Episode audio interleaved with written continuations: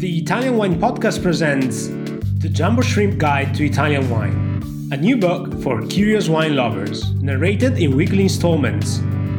Join us on our journey through Italian wine. Hello, and welcome to another installment of the Jumbo Shrimp Guide to Italian Wine, presented by the Italian Wine Podcast. As always, my name is Joy Livingston, your narrator for this series.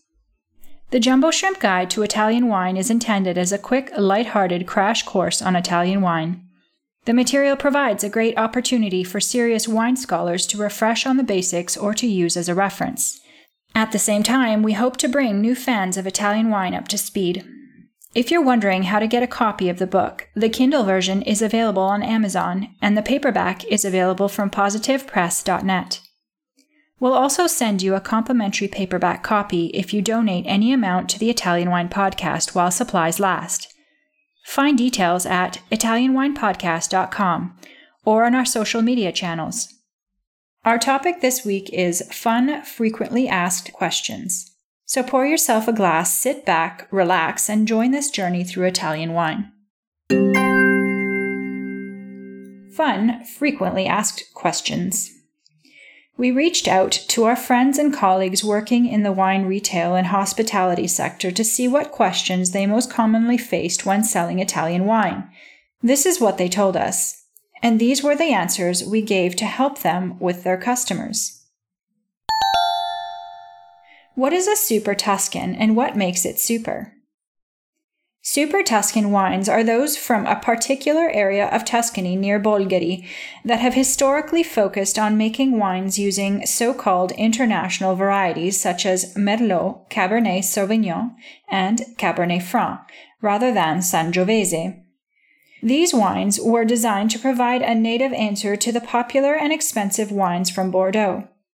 As they fell outside of the local DOC and DOCG guidelines, they could only be labeled as IGT or Vino da Tavola, and yet their quality and popularity meant they commanded prices that were often much higher than their DOC counterparts. Hence, they became known as Super Tuscans. Some of these wines have now been granted DOC recognition but their original name has stuck, and so they will forever be the super wines of Tuscany. Why does this Prosecco say it's extra dry, but it's actually sweeter than the other one? As if Italian names and labels weren't already confusing enough, let's consider their labeling of sweetness levels for sparkling wines. Probably the most useful thing to understand is that the Italians label truly dry wines, those with less than 6 grams of residual sugar per liter, as brut. This is what you're looking for if you'd like dry wine. Wines labeled as extra brut are actually those with a little bit of sugar retained during the fermentation. These are not truly sweet wines, but tend to have a softer texture and hint of sweetness, perhaps even more ripeness of fruit flavors.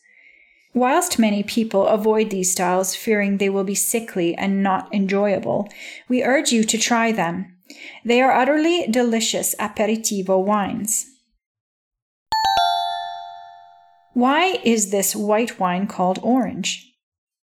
Orange wines are wines made from white grape varieties, but with red winemaking techniques. The alcoholic fermentation occurs with full skin contact. This concentrates the color, making it more orange than yellow.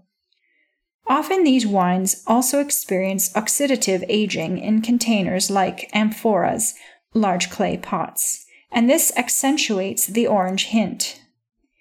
Even if the words orange wine are internationally used, it is more correct to call these wines skin contact fermented white wine. In Italy, you can find these wines all over the peninsula, but they are more traditional in the northeast area, Friuli Venezia Giulia in particular. Is this Cerasuolo a rosé or a red wine? Well, the truth is, it could be both, Cerasuolo is a term that comes from cherry in Italian and is used for both red and rosé wines. However, there are two wines that officially take this name. The first is Cerasuolo d'Abruzzo. This is a rosé wine made from Montepulciano grapes in the region of Abruzzo. They can be deeply colored, but dry wines with bright red berry flavors and a gentle texture. The other is Cerasuolo di Vittoria. These are red wines from Sicily made with a blend of Frappato and Nero d'Avola grapes.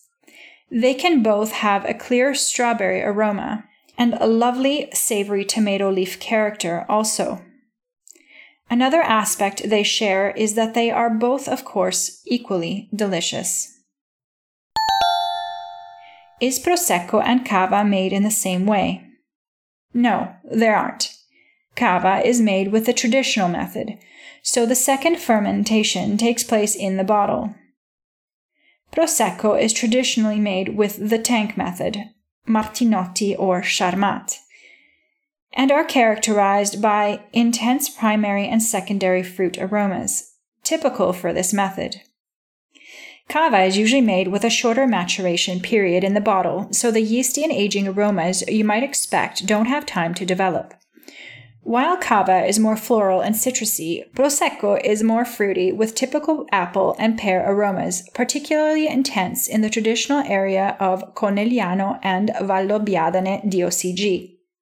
There are some Prosecco called Col Fondo, which see some leaves aging in the bottle, and indeed some that are made in the Metodo Classico style. But they are not very common as it's the fruity aromatic character that most producers believe show off this style best.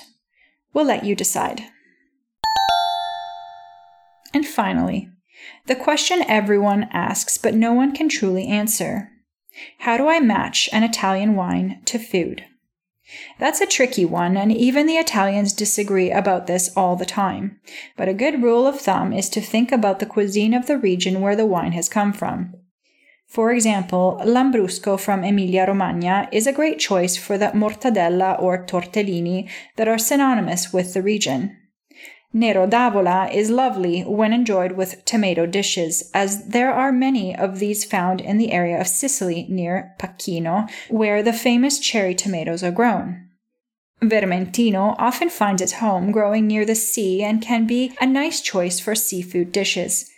But there really is no right answers to this question. We recommend that you simply enjoy your wine with good food and good company. Wines to try. Grignolino. Wines made from Grignolino were once highly prized by Piemontese nobility and even commanded similar prices to Barolo. The name derives from grignole, a word in the Piemontese dialect which means grimace. Alternatively, the word means pips, alluding to the greater number of pips it has in comparison with other grape varieties. Usually, it is dry and still with no oak. However, some producers are experimenting with barrel aging. Found mainly in Piemonte in Grignolino del Monferrato Casalese DOC and Piemonte DOC Grignolino. Tasting note Very pale red, almost pink in color, often with a garnet or orange hue. Color is difficult to extract, but longer macerations result in bitter astringent tannins. Grignolino charms with perfumed aromas such as sour red cherry, red currant, iris, rosehip, and white pepper. On the palate, crunchy acid and mouth scrubbing, high tannins frame sinewy rather than rich fruit. Grignolino is always light in body and typically very moderate in alcohol. Nero d'Avola. Nero d'Avola is the modern, better known name for the grape that locals often refer to as Calabrese. It is adapted well to Sicily's various terroirs over the centuries and can be found as incredibly expressive wines, helped by its ability to cope with salty soils and maintain acidity even in warm conditions. Keep your eyes out for the wines of Pachino, a Grand Cru area that can present delicious savory tomato leaf aromas. Tasting note In recent times, Nero d'Avola wines have been seen as a jack of all trades, with many varying styles available. Those true to the variety have aromas of black plums and dark red cherry, bright acidity, and a saline streak. Others are marked by the use of new oak. Its classic blending partner is Frappato in the production of Cerasuolo di Vittoria DOCG. Uva di Troia.